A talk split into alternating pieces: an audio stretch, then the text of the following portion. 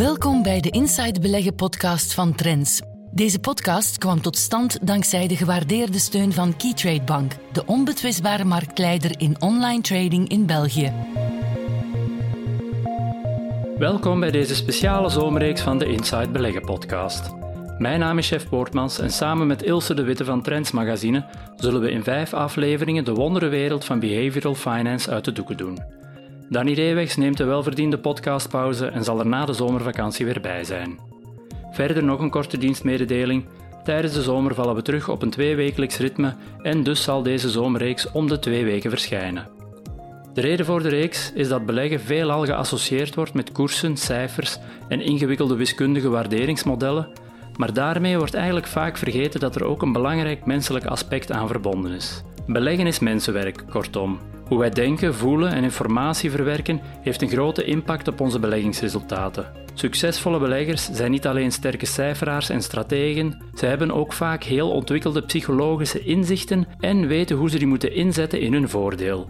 In deze en andere afleveringen van de reeks vertellen we hoe bepalend ons menselijk gedrag is voor onze beleggingsbeslissingen, welke denkfouten en valkuilen daaruit voortkomen en hoe je die als belegger kunt vermijden. Nu wordt het pas echt interessant. Hè. Tot nu toe hebben we het gehad over alles wat we allemaal fout doen. Heel confronterend was dat. Nu gaan we het hebben over hoe we het juist kunnen doen, hoe we die valkuilen kunnen vermijden. Ja, er zijn een aantal algemene dingen die je kunt doen, dus die, die gewoon gelden voor alle beleggers in het algemeen. En dan zijn er bepaalde dingen die je kunt doen om die vier specifieke valkuilen of oorzaken van valkuilen die we hebben besproken om die tegen te gaan. Maar om eerst even bij het algemene te blijven. Het, het allerbelangrijkste wat je kunt of moet doen als belegger, voor je eraan begint eigenlijk, is om voor jezelf een duidelijk plan of strategie vooraf te bepalen en dan met jouzelf de afspraak maken om je daaraan te houden. Nu, hoe dat plan of die strategie eruit moet zien, dat, dat kan op heel veel verschillende manieren worden vormgegeven. Hangt ook heel hard af van het type belegger dat je bent, van je persoonlijke situatie. Maar gewoon het idee, een plan, regels en je daaraan houden, dat, dat, is eigenlijk, dat zou het vertrekpunt moeten zijn van elke, voor elke belegger. Want ja, zoals, zoals we hebben gezien, heel veel zaken in financiële markten heb je gewoon niet in hand. En je, je bent heel afhankelijk van dingen die snel kunnen veranderen en die ervoor kunnen zorgen dat je ofwel heel veel geluk hebt of heel veel pech hebt. En als je geluk hebt, is dat goed voor jou. Als je pech hebt, is dat pech.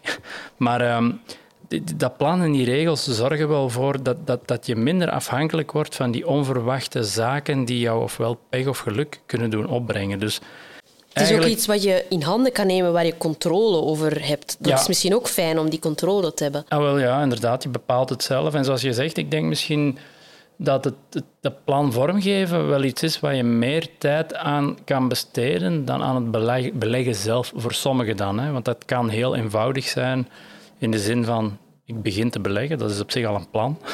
dat, is het meest eenvoudige en van daaruit kun je complexiteit na complexiteit uh, toevoegen. Maar uh, het is wel zo dat ja, om, om, succesvol te beleggen, de kwaliteit van dat plan en de regels die je, die je daarin hebt opgesteld en de discipline die je hebt om je daaraan te houden, zijn echt alles, alles bepalend. Um, ja, dus het gaat eigenlijk over automatiseren van, van jouw beleggingsproces. Hè. En, en daardoor ja, weerhoud je je ervan om, om die fouten en die emoties die jou dwingen tot die fouten, om, die, um, om, om daarin te trappen. Wel belangrijk is ook dat je dat plan opmaakt wanneer het op de financiële markten even rustig is. Dus momenteel, juni 2022, is niet het goede moment om een beleggingsplan op te maken. De beurzen staan allemaal in het rood. Er zit heel veel negativiteit in de markt dan is niet het moment om te beginnen nadenken van ja, als ik wil beginnen beleggen, maar hoe zou ik dat nu doen? Want dan gaat die negativiteit ook mee in jouw beleggingsplan of strategie misschien insluipen en, en jouw beslissingen doen nemen die, die niet gerechtvaardigd zijn. Want zoals we al vaak hebben, hebben aangehaald in de reeks ook, ja, alles gaat over in financiële markten. Ook deze periode van negativiteit. En het zou jammer zijn om die negativiteit mee in jouw plan uh, in te nemen. Dus als je een plan opstelt Zorg ervoor dat je dat doet wanneer het een beetje rustig is en wanneer je niet opgejaagd wordt door wat er zich momenteel of op dat moment op de beurs afspeelt. Het is een beetje zoals met honger naar de supermarkt gaan, dat is ook geen goed idee. Ja.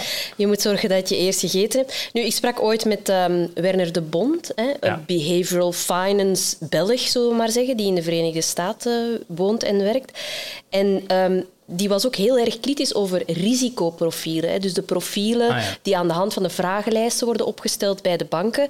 Het lijkt mij ook een heel slecht moment om vandaag zo'n risicoprofiel te laten opmaken. Want hij zei, wij gaan daar zo'n beetje van uit dat dat een soort van vaststaand gegeven is. Terwijl als jij net een groot verlies hebt geleden, dan gaat jouw bereidheid om risico te nemen veel kleiner zijn dan wanneer jij net een heel grote winst hebt gemaakt op eh, een of andere belegging. En hij was daar dus ja, een beetje... Nee, hij was daar eigenlijk heel erg tegen. Ja, terecht. Ik denk als je nu naar de bank gaat en je laat je profiel opmaken, dat er dan heel veel mensen gewoon veel te voorzichtig gaan zijn en daardoor heel veel toekomstige winsten aan zich voorbij zullen laten Ja, en de voorbije jaren zijn er ook wellicht ook wel mensen die misschien een te hoog risico, Ah, ja. of te veel risico eh, in hun profiel hebben gestoken. Ja, inderdaad.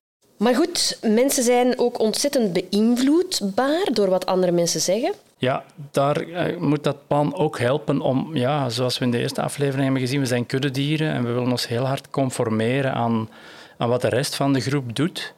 Als je vooraf voor jezelf een plan volgens een bepaalde strategie hebt uitgestippeld, gaat jou dat er ook van weerhouden van met de kudde mee te lopen op de momenten dat je dat eigenlijk niet zou moeten doen. Dus ook daarom die sociale beïnvloeding tegen te gaan, is, is ook een mechanisme om, om dat tegen te gaan en dat te vermijden. Een van mijn voormalige bazen, zullen we maar zeggen, die, die had zo allerlei regeltjes. En ja, dat maakt het misschien heel erg praktisch ineens. Als een aandeel 100% stijgt, hè, verdubbelt, Ja. dan verkoop ik de helft. En dan heb ik mijn inleg terug, heb ik winst van tafel genomen en een, de helft die eh, ik Laat behoud, die kan ik verder laten groeien.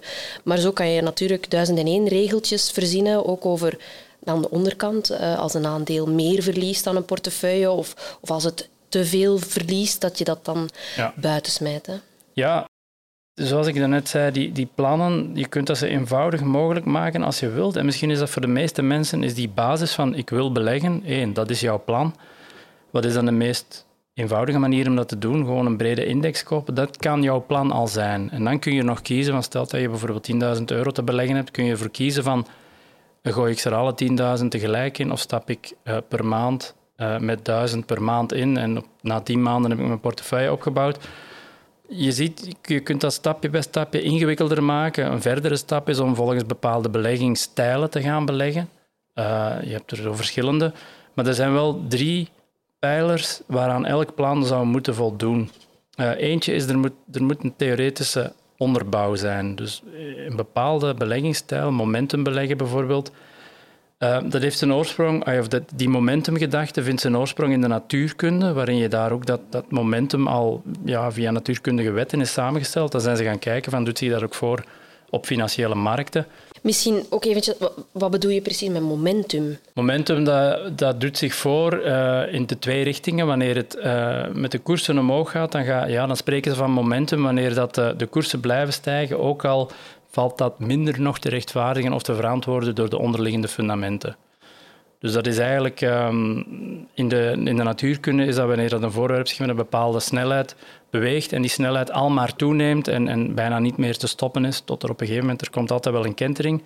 Maar dat momentum dus komt uit de natuurkunde en zijn ze nagegaan van die principes van de natuurkunde, vinden we die ook terug in de financiële markten.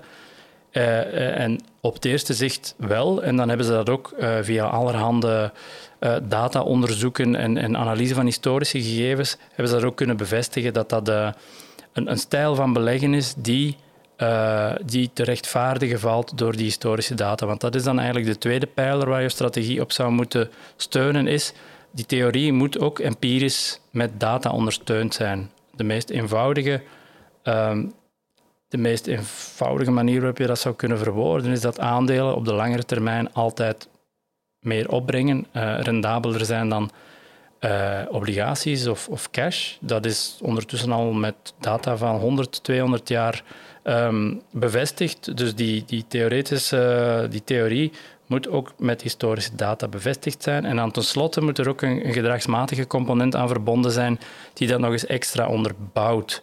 Dus dat momentum waar we het daar net over hadden, dat wordt eigenlijk ook uh, bevestigd door onze neiging tot optimisme. We zijn van nature als mens uh, optimistisch ingesteld, waardoor dat wij uh, in de context van financiële markten de koersen van bepaalde activa soms onverantwoord hoog kunnen doen gaan.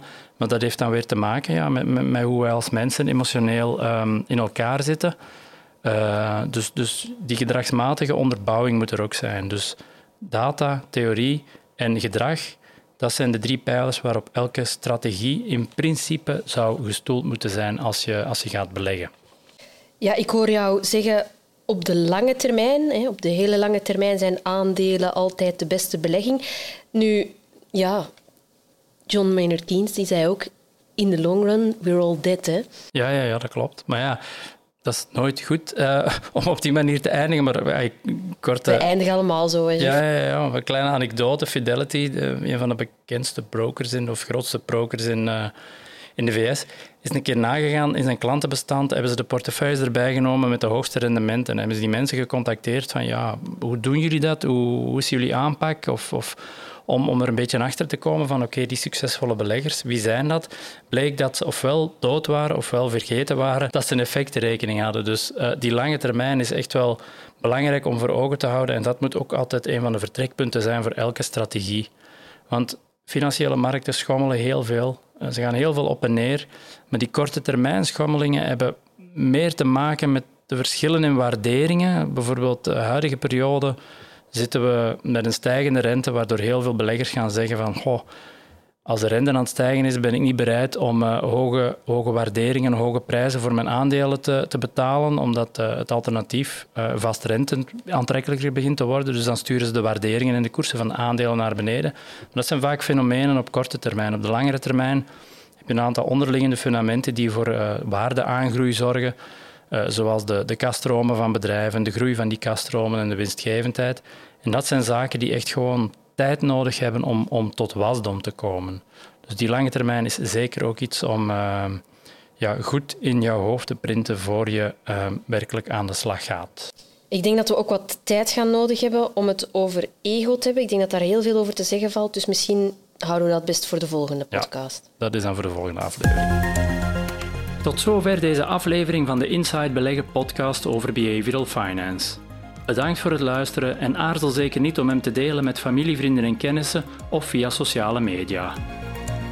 Deze podcast kwam tot stand dankzij de gewaardeerde steun van Keytrade Bank, de onbetwistbare marktleider in online trading in België. Meer tips, adviezen en analyses voor uw beleggingen leest u in Trends